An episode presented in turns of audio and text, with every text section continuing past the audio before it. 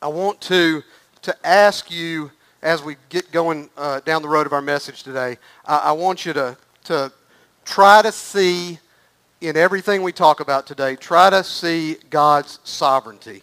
Everything. And I throw the word sovereignty out there a lot, but I want to make sure that all of us really kind of get and understand what that word really means. And that word really is a declaration that God is the ruler, that God is the king, that God is in charge, that nothing ever sneaks up on him, that nothing happens outside of his will, and that he is the Lord of everything, all time, all space, and all matter. And so I want you to see that in what we talk about today, really in everything that we talk about. I want you to notice and see his sovereignty.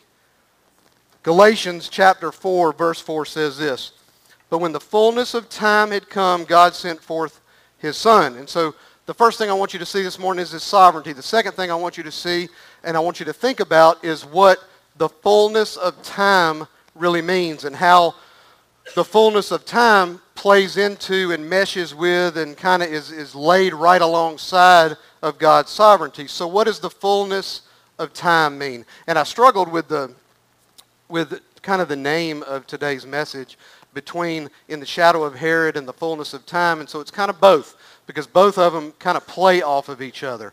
And so what does the fullness of time mean? And it really means that the time was right.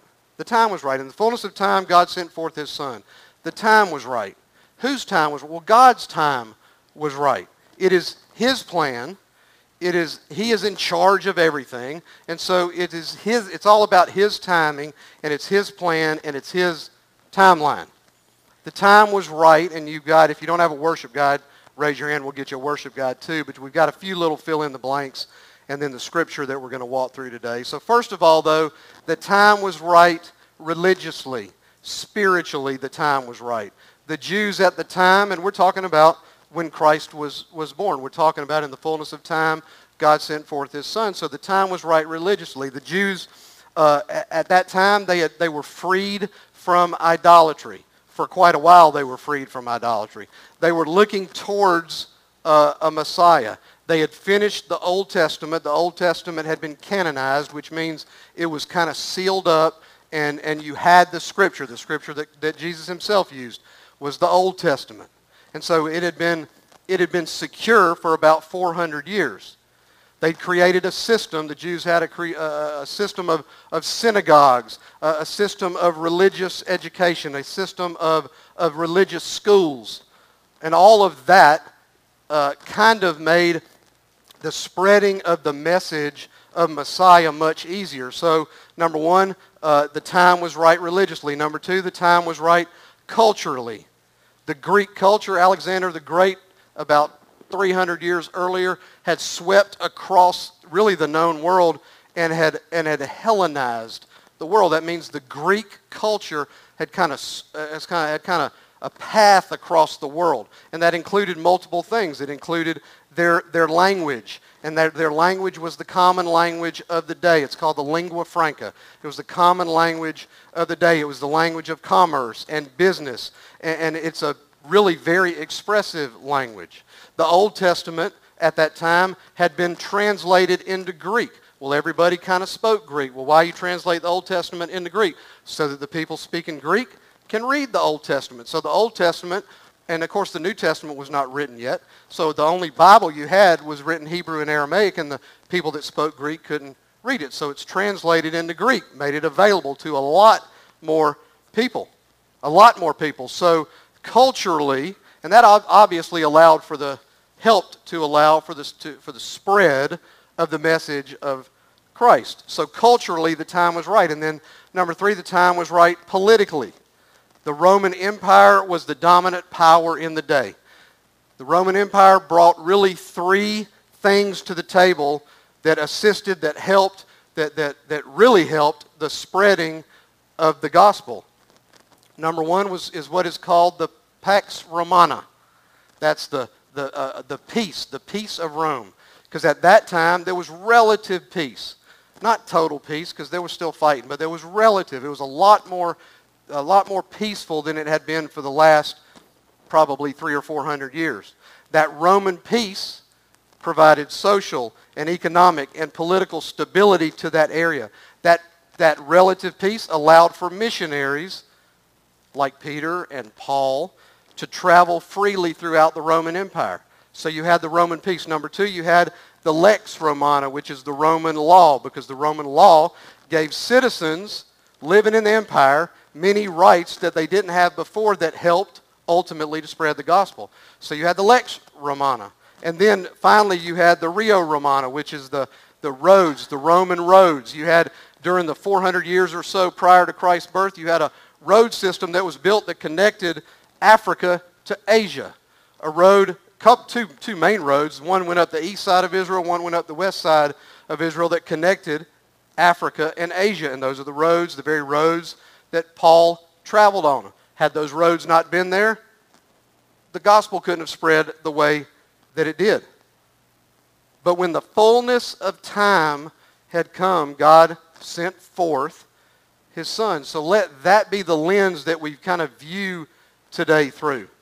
Nothing has happened, nor will anything ever happen, nor is anything happening right now that is outside of the sovereign will of God. All of those things that were happening in the world in the really the 2,000 years prior to Christ's birth, particularly in the last 400 years before his birth, the language, the roads, the culture, the relative peace, all of that is setting up the stage for something.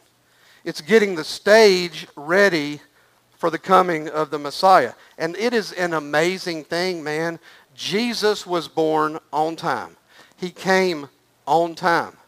He came in the fullness of time. He wasn't a moment early. He wasn't a moment late. Now, with all of that said, Christmas is in 3 days, y'all, if you don't know that. If the ugly sweaters didn't give it away, Christmas is in 3 days. But the first Christmas was celebrated in AD 336, about 300 years or so after Christ crucified and resurrected. 2019 is really Christmas number 2024 or 25. Matthew chapter 2, verse 1 says this, that Jesus was born in Bethlehem in Judea, in the days of Herod the king. Herod the Great. King Herod. Herod the Great was on the throne when Jesus was born. Herod the Great died in 4 BC. In the days of Herod the king, there's a whole lot in those 7 words. Herod was a big shot, y'all. Herod was a major player in the day. Herod began rebuilding the temple in Jerusalem. He pretty much, in about 19 or 20 BC, he pretty much had it built. It wasn't finished until the 60s AD, and then it ultimately was destroyed in 70 AD. But Herod did that. Herod was a crazy builder. Herod built theaters, and he built racetracks, and he built cities. He built amphitheaters. He built palaces all over the place. He built fortresses all over the place. He was one of the greatest builders that ever lived. He was one of the most powerful men on the planet at the time. He was an awesome king, and I don't mean awesome good, I mean awesome in scope and in influence and in power and in majesty. Herod was living and ruling in Jerusalem in a palace that he had built, but his greatest threat really came from Cleopatra in Egypt. Y'all, part of this story is that all this really happened, right? You know, do you really believe that Christ was born of a virgin? Do you really believe this story? It happened in real history. Cleopatra, nobody questions whether Cleopatra lived or not, but people do question who Jesus Christ is. So for Herod, people don't question whether Herod lived, but Herod, his greatest threat was from Cleopatra, and so he built a defensive kind of series of palace fortresses. He built a fortress and a palace in Caesarea. He built one. There was one in Jerusalem. There was one in, and I'm talking about massive palaces in Jericho, in Jerusalem, in Caesarea, in Herodium. And the one in Herodium was called the Herodian. He built one in Masada. They went down from north to south. If you've heard of Masada, Masada's like the Alamo where the last stand was. That palace, though, called the Herodian, was one of the largest palaces in the world, a massive 45-acre ish complex. Here's what what the Herodian looks like today from a long way off. It's massive, massive. Here is the next picture is looking down on the Acropolis. The Acropolis is what's on top, so that's what's left. Ain't Google Earth cool? That's looking down on the Herodian now. And here's what the palace looked like in the day. And you'll notice gigantic palace on top of there. The precipice or the tower on the left stood about 100 feet tall.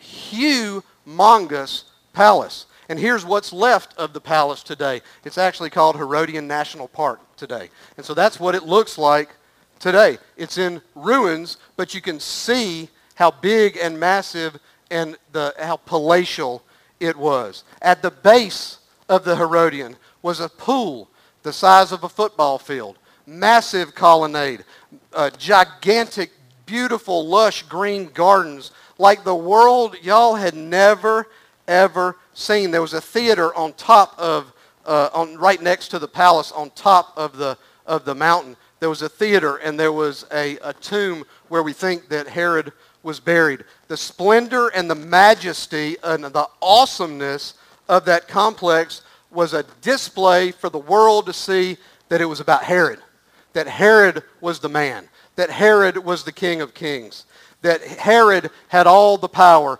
that Herod had all the might, that Herod had all the majesty. So you've got, he is screaming to the world, it is all about me. Here it is. Matthew chapter 1. I want you to see the sovereignty in this.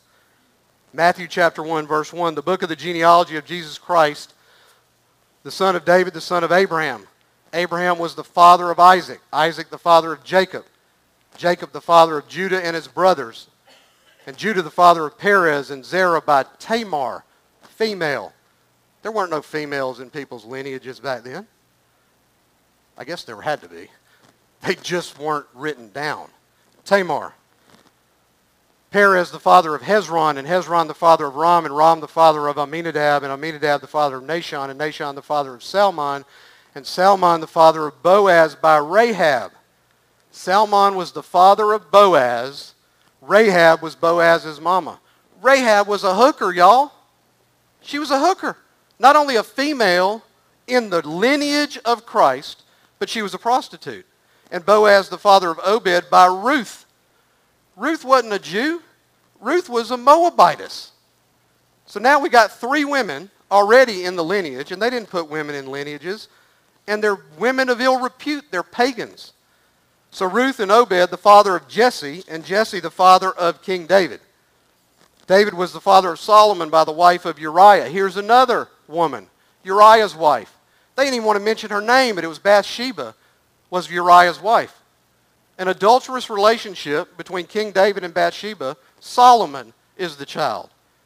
Solomon's the father of Rehoboam, and Rehoboam the father of Abijah, and Abijah the father of Asaph, and Asaph the father of Jehoshaphat. Jehoshaphat was a good king. There's good kings in the lineage. There's horrible kings in the lineage, and there's some in the middle. Jehoshaphat was the father of Joram. Joram was a terrible king. Joram was the father of Uzziah. Uzziah was the father of Jotham, and Jotham was the father of Ahaz. Ahaz was the father of Hezekiah. Hezekiah was one of the greatest kings Israel ever saw, but his son Manasseh was probably the worst king in the history of Israel. Nasty, brutal, terrible, did evil in the sight of the Lord, Manasseh. But Manasseh was the father of Amos, and Amos was the father of Josiah. Josiah, the father of Jeconiah and his brothers at the time of the deportation to Babylon. Israel's deported to Babylon. And after the deportation to Babylon, Jeconiah was the father of Shealtiel. Shealtiel, the father of Zerubbabel, and Zerubbabel, the father of Abiud, and Abiud, the father of Eliakim, and Eliakim, the father of Azor, and Azor, the father of Zadok. Zadok, the father of Achim, and Achim, the father of Eliud, and Eliud, the father of Eleazar, and Eleazar, the father of Matan, and Matan was the father of Jacob, and Jacob was the father of Joseph, the husband of Mary, of whom Jesus was born, who is called the Christ. God uses everything and everybody at his disposal to get done what he wants to get done. It's been said before that everything you ever needed to know about Christianity, you can find it in the genealogy in Matthew 1, 1 verses through 17. Now, I want you to raise your hand if you zoned out somewhere on that before I got to the end. Tell the truth. All right, I get it. How many of you, when you come to a section like this in the Bible, and there's tons of them, that you just skip over it altogether or you just kind of ignore it? Be truthful. Because it's like just too much. Just pronouncing the names is just too much. Some people like genealogies, man. Some people don't. I love genealogies because there's so much history in there. Some people don't like their genealogy because they're scared of what they might find in their genealogy. And Matthew, the Jew, begins his account of the life of Christ with the book of the genealogy of Jesus Christ, the son of Abraham. Abraham was the father of Isaac, Isaac the father of Jacob, and then it goes on from Jacob to Judah and his brothers, and on and on. Y'all, Isaac, Abraham, Isaac, Jacob. Abraham, Isaac, Jacob. Isaac had another son. Jacob had a twin brother named Esau. Abraham, Isaac, Jacob. Do you see Esau's name in that genealogy? No, you don't. Why is that? Because God gets to choose however he wants to, because he's God. Abraham, Isaac, Jacob. Abraham, Isaac, Esau. Genesis 25, verse 21 says, "And Isaac prayed to the Lord for his wife." Isaac's wife was Rebekah, because she was barren. Barren means she couldn't have babies. And the Lord granted his prayer, and Rebekah, his wife, conceived. She got pregnant. The children, the text of the Bible says, struggled. The children, who struggled? Jacob and Esau struggled within her. And she said, "If it is thus, why is this happening to me?" So she went to inquire of the Lord, and the Lord said to her, "Two nations are in your womb, and two peoples from within you shall be divided. The one shall be stronger than the other. The older shall serve the younger." So Esau's born. Esau's born first. Esau's the older brother. Jacob is born second. He's the younger brother. From Esau's lineage, Abraham, Isaac, Jacob. Abraham, Isaac, Esau. From Esau's lineage comes the Edomites. If you look at a map, you'll see sometimes it says Edom, sometimes it says Idumea. But it was the Edomites traced right back to Esau. When Moses was leading Israel out of Egypt, out of slavery, and he brings the people to the edge of Edom, and he asks the Edomite king if they can pass through, he says no. And he turns them around and goes the other way. Edom would not let them cross. Saul, there had been enmity between Esau's line and Jacob's line since the get-go. Saul, Israel's first king, fought with him. David conquered Edom. In fact, David killed 18,000 of their soldiers in the Valley of Salt. Out of Jacob, Abraham, Isaac, Esau, the Edomites. Abraham, Isaac, Jacob, Israel. And the Jews came out of Jacob's line. And the prophecy was that Esau and his family would serve the younger, Jacob and his family. That prophecy is reiterated in Numbers 24 when Balaam, a prophet, said in verse 17, "A star will come out of Jacob." It doesn't say a star will come out of Esau, does it? Why? Because God gets to do what he wants to do, because he's God. A star will come out of Jacob. A scepter, it says, will rise out of Israel. That's Jacob's other name. And it goes on and it says Edom will be conquered. It says in the text in Numbers, "But Israel will grow strong. A ruler will come out of Jacob," or Israel. What was in the Jews' mind was that someday, someone from the line of Jacob was going to be in power. And the Jews looked on the Edomites with disdain because they said they were half Jewish. They worshipped their own gods. In fact, they worshipped mostly the goddess of fertility. So what does all this Esau and Jacob and Isaac and Edom stuff have anything to do with Christmas in 2019? What does it have to do with anything? Reckon where Herod came from. Herod was an Edomite. Herod was in the line of Esau. Herod was a descendant of Esau. And all the glory and all the power and all the influence of the day belonged to King Herod. And in this town over there that's pointing, you got the Herodian. Bethlehem is over there. And we're talking not that far. And in that town over there, a little bitty baby's born. And you're asked to believe that the baby that's born, where that arrow is pointing, one of those little Judean hillsides. You're asked to believe in a cave with a bunch of animals. And don't think the manger was some pretty nice, fluffy, warm place. It wasn't. It was a nasty cave. And you're asked to believe that the baby that's born over there is a descendant of Jacob. The Jews of the day asked to believe that the baby that is born literally in the shadow of Herod is the king of the world. Literally in a shadow, when the sun is in the east, there is a shadow that is cast from that hillside, from the Herodian, onto where we think Christ was born in those hills, on one of those caves. Literally in the shadow of Herod, you're asked to believe the most unlikely of stories. Like, God is just full of unlikely stories. That the Savior of the world came into the world as a helpless, defenseless little baby boy. Not the big bad king that's over here, but this little baby. And that is what you're asked to believe. Now, I know to be the best, you got to beat the best. And if I'm God, and let me back up a little bit. This unlikely of stories. Read the Bible, y'all. God just paints crazy, look at Paul. Paul's the guy he picks to write most of the New Testament. Paul's killing folks, and he meets Christ on the Damascus Road, and he does a 180. Unlikely story. I look at my own life. I never would have thought in 10 bajillion years that I would be standing here preaching the gospel. I didn't even know what the gospel was. God picks and uses and chooses the most unlikely people to accomplish what it is that he wants to accomplish. Here is a perfect case of that. And I know to be the best, you got to beat the best. And if I'm God, and I'm not, but if I'm God and it's time for me to show up on the scene, I'm not looking to whoop some punk, right? I want to whoop the best. You got the biggest, baddest, most powerful king on the planet versus a little baby in a cave.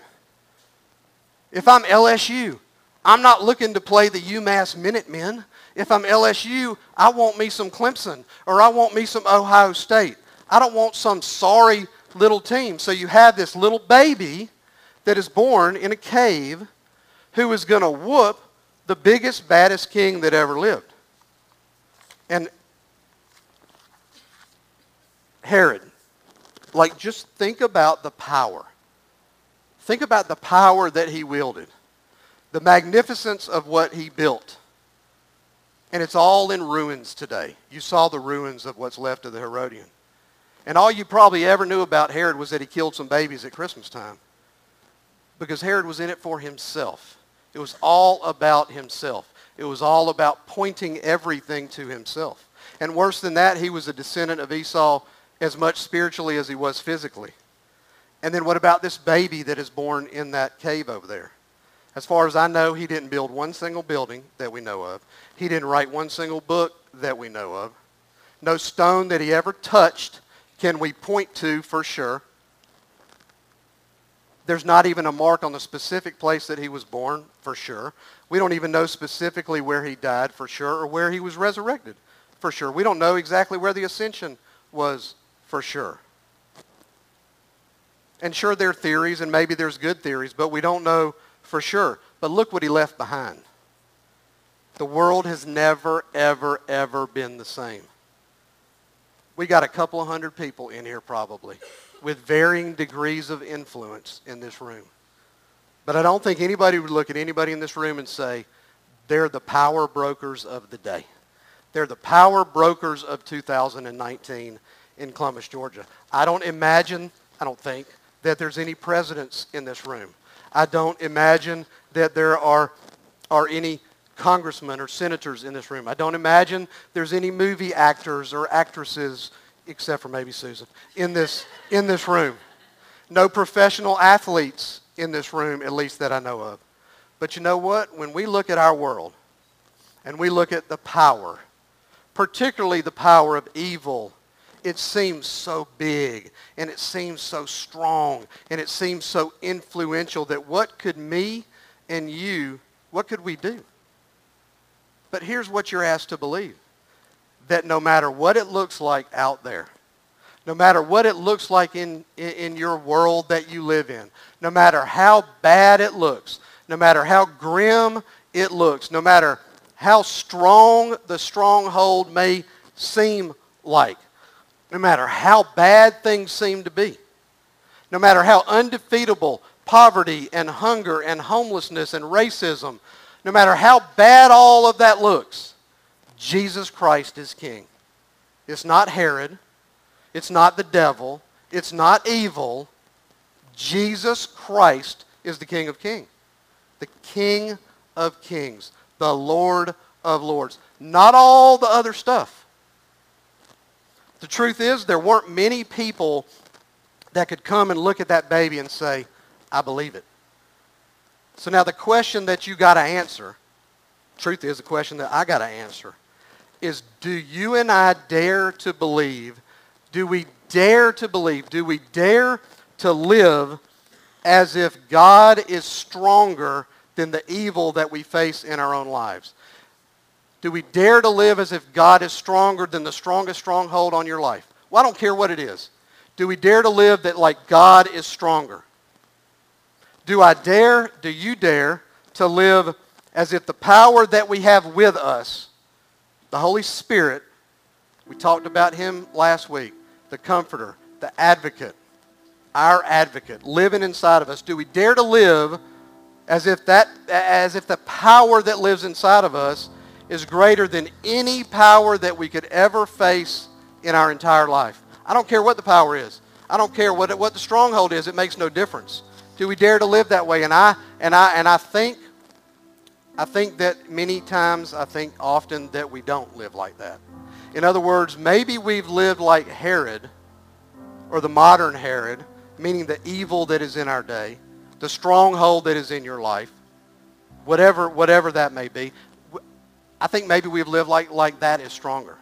And we've crawled into our little cocoons, maybe, and we've said that the evil, you know what, the evil's too big, and it's too strong, and it's too powerful. That God is not big enough or strong enough or powerful enough to do anything about it. Y'all, this palace that we looked at on the screen, the fortress, the massive Herodian, here's what it tells us, that no matter what it looks like, because in that day those people looked at that fortress and they thought, we can do nothing about Rome. We can do nothing about King Herod. And so that massive palace tells us that no matter how powerful it seems, that it is the baby in the manger that is the Lord of heaven and earth. It is the baby in the manger who's the King of Kings. And so Matthew the Jew starts his gospel with these incredible words, in the days of Herod the king, Jesus was born.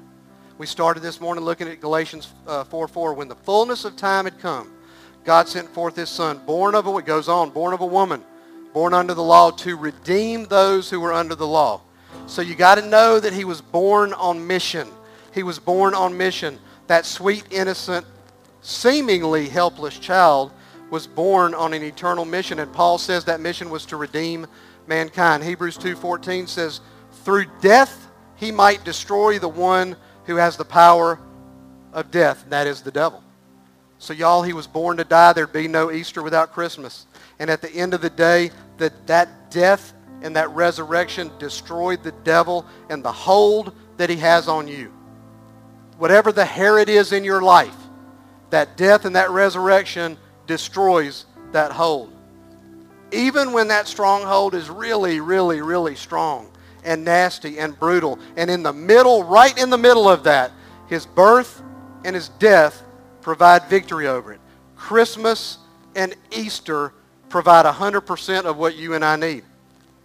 And all you have to do is say yes. All you have to do, y'all, is invite him in. Repent of the sin, confess that he is the Lord, and believe that he rose again. Ask him to save you. If you are an unbeliever, if you are lost, and you may not even know what those words mean, if you have never asked Christ to save you, if you have never said yes to that offer, let today be the day. Let today be the day. And if you'd like to do that today, every Sunday I want to give you that opportunity. So I'd ask y'all to bow your heads, close your eyes. And if this is you, and today is the day that you're done with that stronghold, and you want that baby in the manger, the King of Kings, to save you, just repeat these words after me to yourself or out loud. It makes no difference. Save me, Jesus, right now. I repent of my sins. Lord, I repent of my sins. I confess with my mouth that you are the Lord of Lords. You are the King of Kings. And I believe that you rose from the grave. Lord, I believe that death on that cross redeemed me and bought me back. It's in Jesus' name, amen. Hey, y'all, if that's you and you did that today, this is going to be the best Christmas. I told you last week, my first Christmas in 2001 as a believer. Dude, it was National Lampoon's Christmas Vacation. And it was the most awesome thing. And Susan and I were baptized together on Christmas Eve of 2001. It was awesome. And so if that is you, you're going to have the best Christmas ever. And you may have celebrated Christmas for 35 years, but you ain't never celebrated it as a believer, as a saved sinner. Because there's only two kinds of people on the planet, lost sinners and saved sinners, right? And you will celebrate the first one as a saved sinner, and we rejoice with you. And if that is you today, I'd ask you to fill out that connection card that's in this thing or that's on a seat back in front of you and let us know, because we want to pray for you and come alongside of you. Our prayer team is in the back. They're back there every Sunday, and I'd ask you to go back there and talk to them or come up and talk to me and Susan. Just talk to somebody, because it is a life changing, life altering decision that you made. I want to wish y'all a very, very, very Merry Christmas, and I hope to see you on Christmas Eve.